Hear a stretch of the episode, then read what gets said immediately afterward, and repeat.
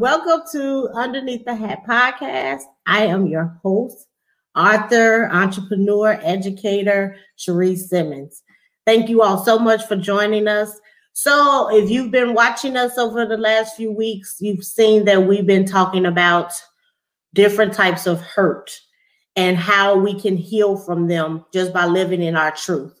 So, for the last couple of weeks, we've been dealing with family hurt and we've been talking about the good, the bad, and the ugly of family hurt.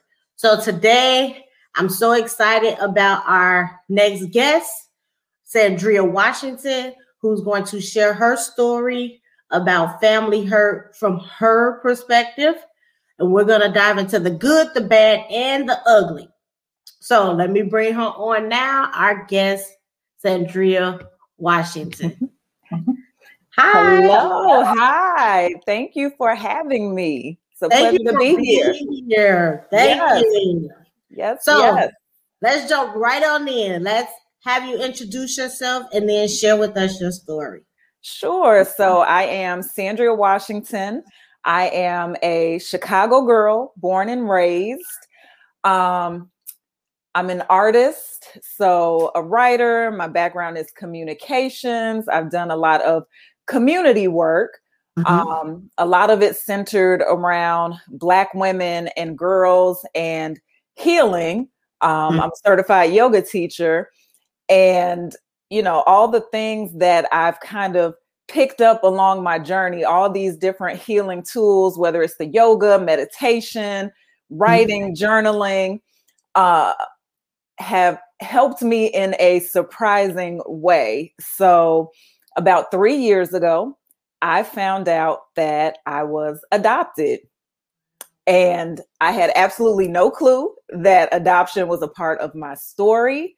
Um, I grew up the youngest of two children um, from a pretty big family. Uh, my mom's side of the family, she was the oldest of 14 children. So I have lots of aunts and uncles and a gang of cousins. And mm-hmm you know just just doing the normal family thing and even with all of these people never did i hear any whisperings of of anything. I never came across any documents. And so when the information was brought to my attention it really caught me by surprise.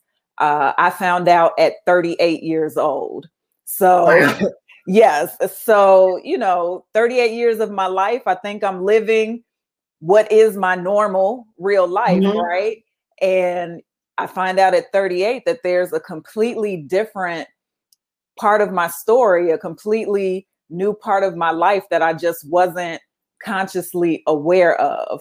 Right. So for the last three years, it's really been about me putting pieces of my story together, um, connecting with family, but also taking my story and using that as a platform to help other adoptees, help other Black families, and really get to the root of some of the things that that we struggle with as as a black community when it mm-hmm. comes to family and difficult conversations that we just don't have. So i am one half of of an initiative called black to the beginning it's a platform to amplify the stories of Black adoptees and Black families. And we host a podcast called Black to the Beginning, the Black Adoption Podcast, where the where we share these types of stories and we have these types of conversations. Um, and so, as I always like to say, I am learning and discovering things in real time. Three years is not a long time to to deal with all of this. So literally as I am learning and discovering the story is is unfolding um, for everybody else that that's hearing about it. Right. So, what would you say has been the good part about finding out that you were actually adopted after 38 years? Yes. So the good part, one of the good parts is that it was very validating Mm. So growing up, I've always struggled with just feeling like something is off, something is missing. I'm always mm-hmm. searching for something. um, and never really being able to put a finger on it, never being able to put a name to why do I feel sad or why do I feel like I'm something is always missing. And growing up like that, I often just felt like in some ways like I was crazy, you know, like how why why do I feel these things? Um and so when when I got confirmation that I was adopted, one of my first thoughts was I'm not crazy. Um feeling what I feel it's normal when you go through a separation like that, when you go through a traumatic birth process and you're separated from a birth parent, that's a memory that that's an implicit memory that's in your body that's in your dna you know? So even though i wasn't consciously aware of it it's something that i had always carried with me. So mm-hmm. one of the good things was just having that piece of truth and getting a sense of peace around my own story. Mm-hmm. And then i think just being able to connect with myself in a different way and connect with a whole new extended family. And it's like I was given this opportunity to gather pieces of myself that I had no access to before. And so when I get those pieces back, I mean, it really feels like the puzzle is is coming together. And so that's just been a beautiful, a beautiful gift. Mm. Now, how have you been able to reconnect with your biological family? I have. So I am actually one of five girls. I have four sisters, 3 mm-hmm. older, and then myself and a younger sister. We were two that were placed uh, for adoption. My younger sister is a year younger. Um, we did not grow up together. So in this process, I discovered her, and then I discovered that we have three uh, older sisters. And I've been able to connect with both of my birth parents, extended family, aunts and cousins and, and uncles. So my story moved pretty quickly. There are a lot of adoptees who never get to meet any of their their birth family or maybe they get to meet a sibling but not a parent. So i've been fortunate to to meet my parents and and my siblings. And how receptive was your were your biological parents to actually meeting you? Because i know just hearing your story reminds me of the movie Antwone Fisher. Mm-hmm, mm-hmm. and when he met his mom and how he had the the dialogue he had with her of him telling her who he was and that he didn't blame her for mm-hmm. what actually took place. So were your parents receptive to finally getting to meet you and understanding how you felt about the situation? They were. So in in my case, um, once I, I finally did get to connect with my my birth mom, I connected with her first, um, mm-hmm. and she was very welcoming. Um, we met for lunch, and you know w- was able to begin forming a relationship from there. Um, my sisters as well, very open, very welcoming. Uh, my birth father, same thing. We went out to lunch had a long conversation and he walked me through his life story, so to speak. And I got mm-hmm. to walk him through through my story. Um, of course, I, there was that initial element of surprise um, mm-hmm. because this is something that you know my birth mother hadn't really thought about. She had blocked it out of her mind for nearly 40 years. So to have it resurface somewhat out of the blue um you know i'm sure that that took her uh by surprise a bit but you know she was just very open and and welcoming like okay let's you know i want to meet you i want to get to know you. So in in that regard it it was it was pretty positive. Okay. Now sandra your picture is a little uh blurry at times. Oh no, on my end it's clear, but okay. Oh, it is? Okay. Yeah. Okay. All right. So with the good mm-hmm. comes the bad. Mm-hmm. So mm-hmm. what would you say has been the bad part of finding out that you have been adopted? Part of the bad or or the challenging for me was that both of my parents, my parents who raised me, are deceased. My father mm. passed around 2006, 2007.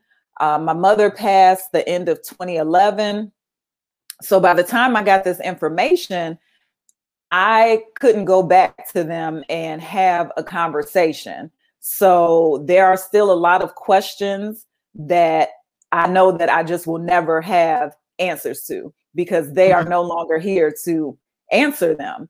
Um, so, you know, that's been challenging just to accept and and sit with.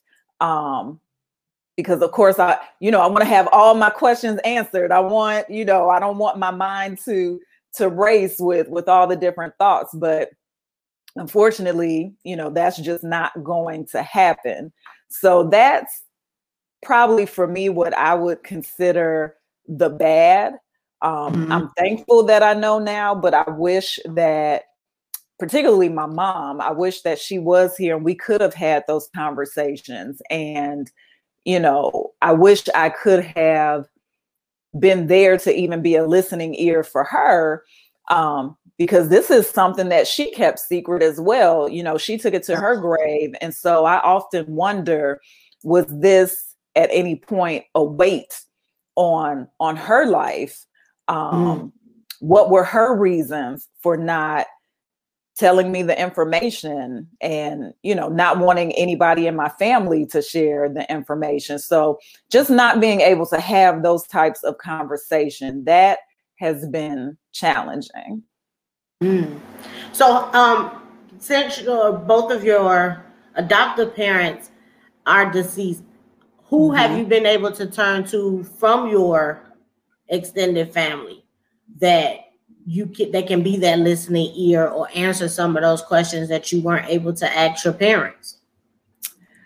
So at least the the bit of the story that that I do know my parents didn't really talk about the adoption. They didn't really talk about their decision to pursue mm-hmm. adoption. So even in going back to um my aunt, one of my aunts, and and talking with my older brother, mm-hmm. they don't even have the answers that that I would want to know. So there's not necessarily a, a listening ear um, in in my immediate family, but I have found community um, with friends, other adoptees. So getting into this whole Black adoptee, Black adoption community um, online and just being able to connect with other people who can understand what it feels like, especially what it feels like to learn at such a late age in life. Um, that's been really helpful. But my my family doesn't really talk about it. Um, mm. Yeah, that that's been interesting too. Um, it's not really a topic of conversation. Um, but I'm very public about it. You know, I, I, talk about the journey as it's been unfolding, and I have this platform with my friend Dr. Samantha Coleman, and so we're both just very vocal um, about the process. But in my immediate family, we we don't really talk about it.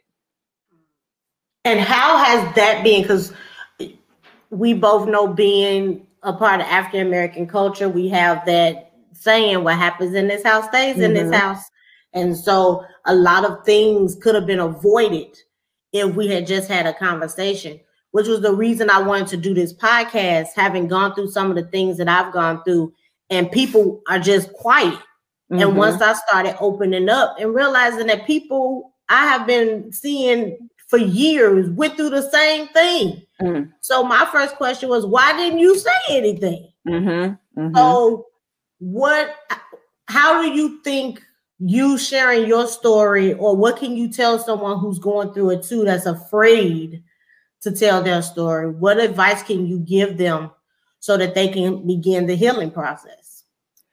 Well, I would say one of the first things being able to share your your side of the story, your truth for me that is a a step in healing. For me that's been part of the healing process just being able to talk about this out loud and not really think about how people might perceive it. You know what does my family think? What does my biological family think? You know just being able to share my own side of the story because i know my story has value. It has meaning and at the same time i know that it will help somebody else you never know who you're going to bless with what you share.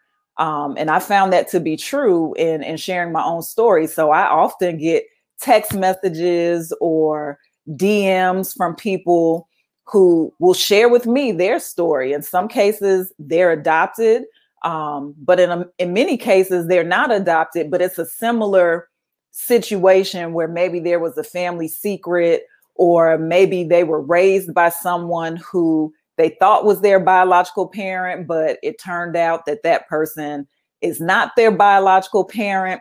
And mm, so it just opened up these other conversations, these other layers.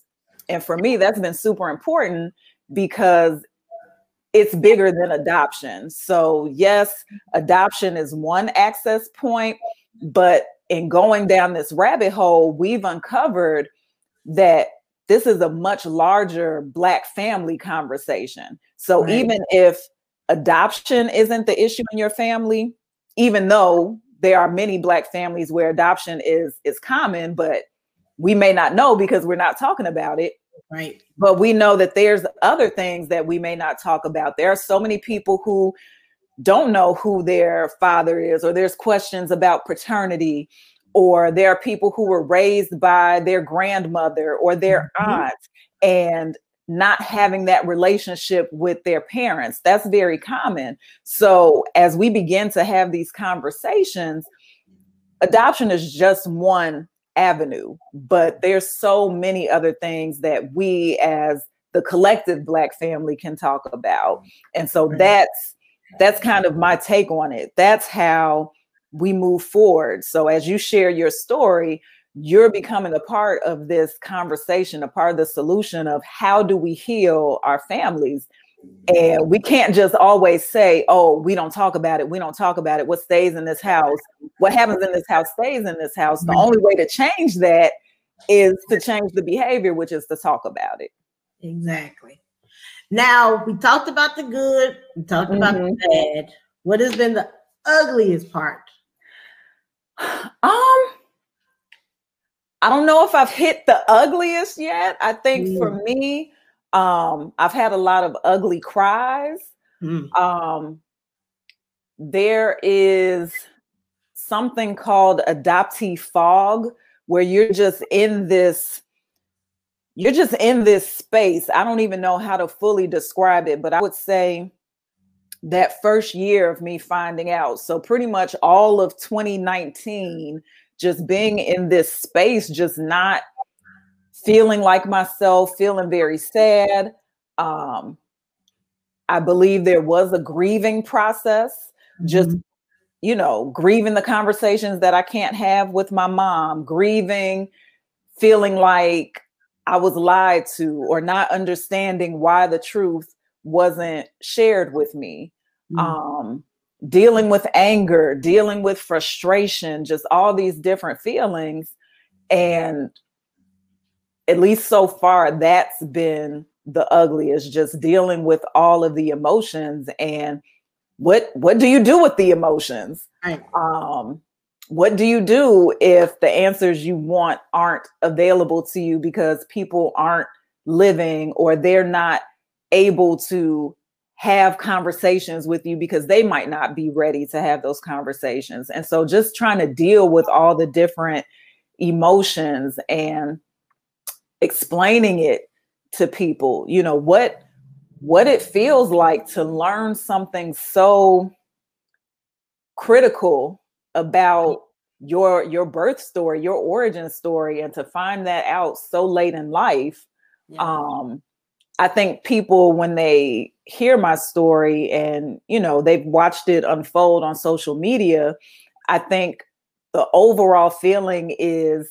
wow, you know, this is great. This is so amazing that you were able to find this out and you've connected with your sisters and and look at y'all, you know, mm-hmm. everybody looks alike and you know, it looks really pretty. Right. And I feel like people don't always take the time to look underneath the layers and you know, get behind like, okay, yeah, it looks good. The optics look good, but consider how I might feel in the situation. Yes. Um, and just the different things that I'm dealing with as I'm learning this new information about myself. Mm. And that's the um the purpose of the title underneath the hat. Underneath, yeah. I've written a book about my time as a first lady in Chicago and what I went through. And the hat in the church represents mm. the first lady, but people didn't know how I was feeling underneath it.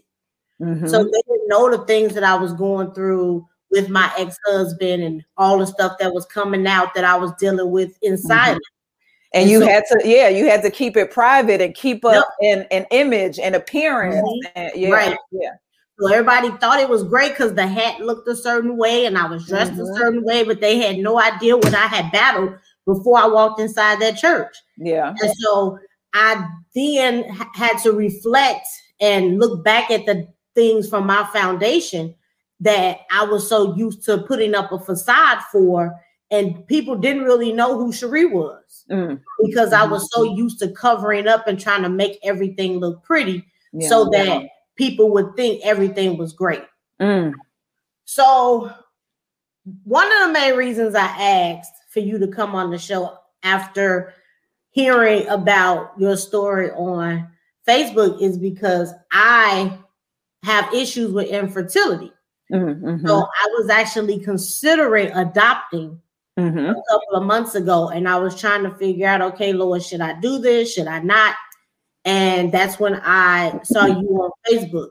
So I wanted to hear from someone who had gone through it, mm-hmm. so that I can get an idea of what I would look forward to going into that situation so that I can also have an understanding of the kids that would come in and how they would feel.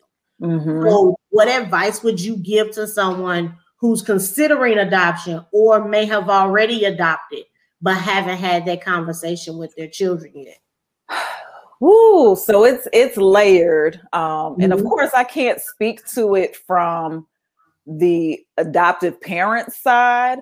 Um, mm-hmm. I know that that can be a very rigorous journey. It can take months, sometimes years.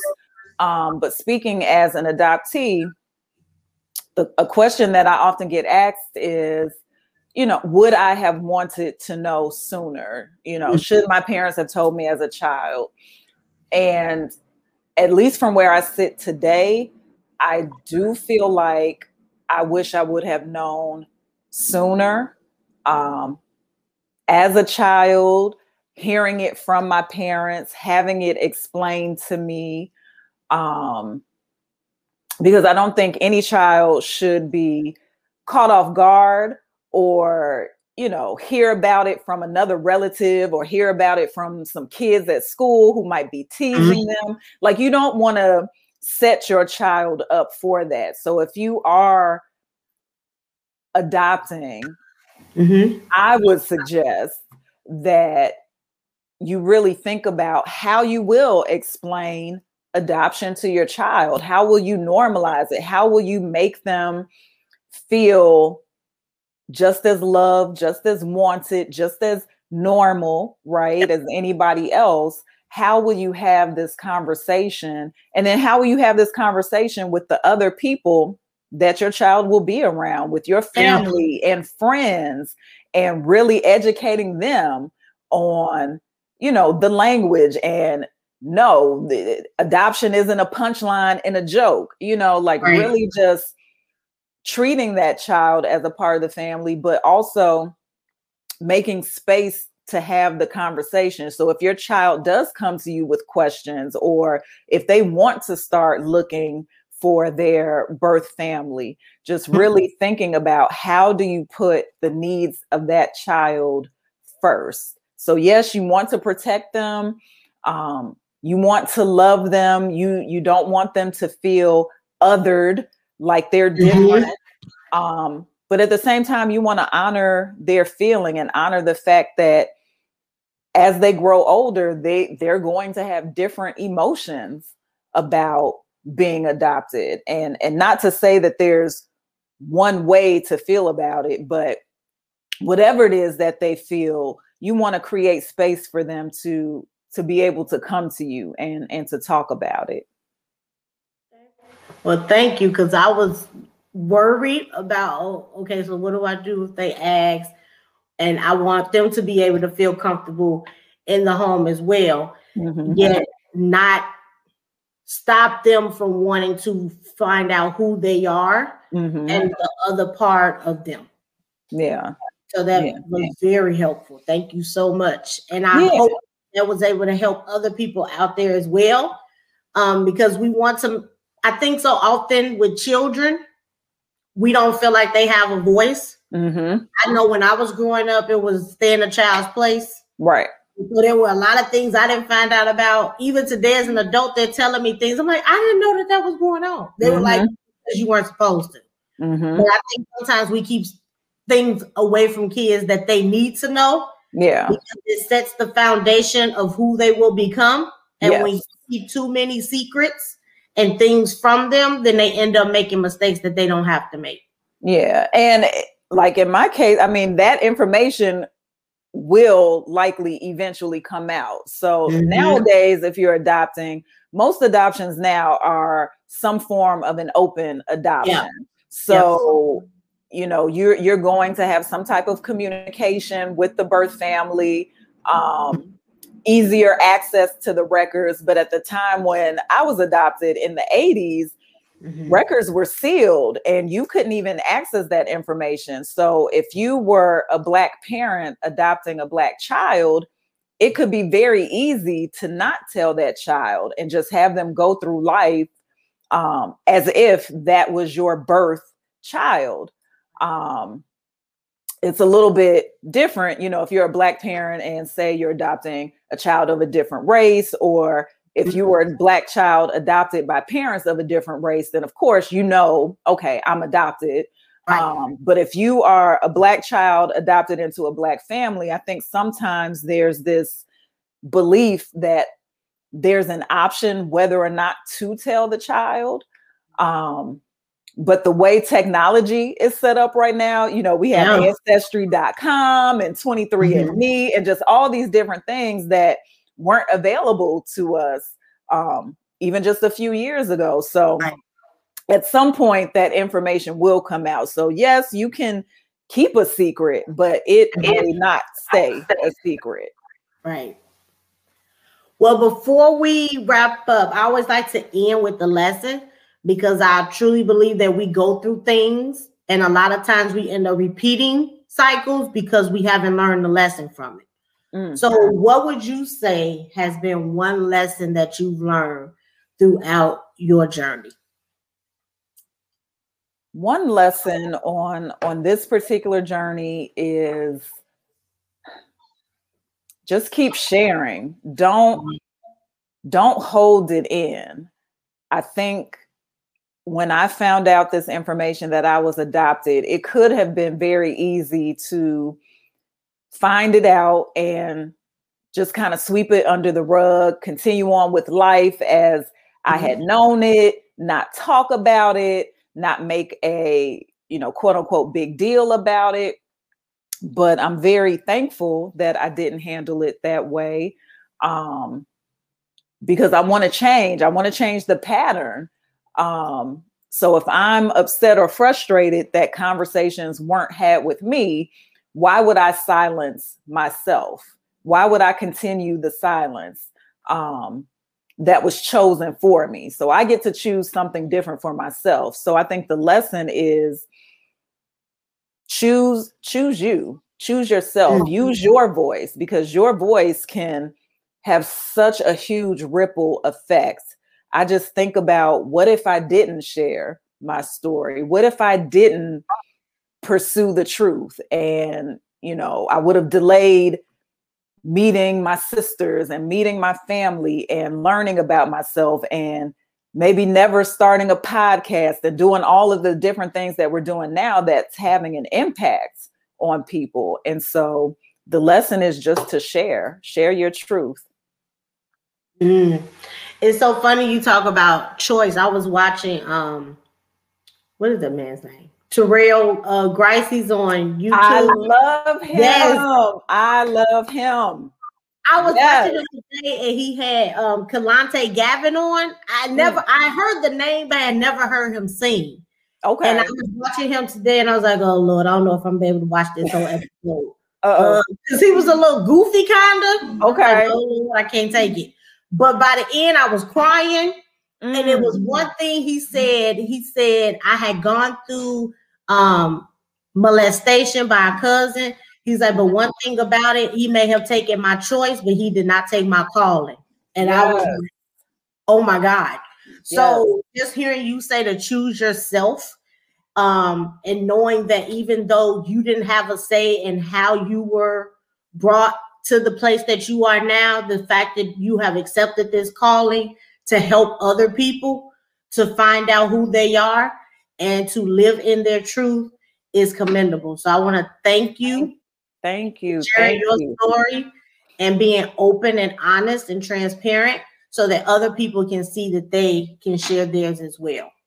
Thank you for the opportunity. Thank you for your platform, sharing your story and allowing, you know, myself, people like me to to do the same. So thank you. Thank you so much. All right, that was our guest, Sandria Washington, sharing her story about adoption, of being an adoptee. And as she stated, we have so many stories like hers where we don't really know the backstory of it. But for her to be able to share her story and let us know it's okay for you to choose you. So I want to thank you all for tuning in. And I hope that you learned something from her today that you can apply to your life. If you're in the mood for a good book, you can check out one of my books underneath the hat, right behind me, other side. Lord, this camera. So there it is. Underneath the hat, you can find it on Amazon, wherever books are sold. I also have another book that talks about my journey with infertility, which I mentioned to Sandria called Is That Size for a Reason? If you type in my name in Amazon, it'll pop right up. So when you're looking for a good book to read, go ahead and check out one of those. Also, we're still continuing our Truth Hurts series, talking about family hurts, the good, the bad, and the ugly. So if you're willing to share your story and be transparent and a blessing to someone else, you can email me at underneath the hat at gmail.com. Again, I always say your testimony can be another person's breakthrough. So if you're interested in sharing, email me at underneath the hat at gmail.com. Again, I want to thank my guest, Sandria Washington, for sharing with us about her adoptive journey. Thank you all for subscribing and sharing and liking the page. And I pray that you have learned something during this series. And as I always say, I want you to remember to take care of yourself underneath the hat. I will see you next week.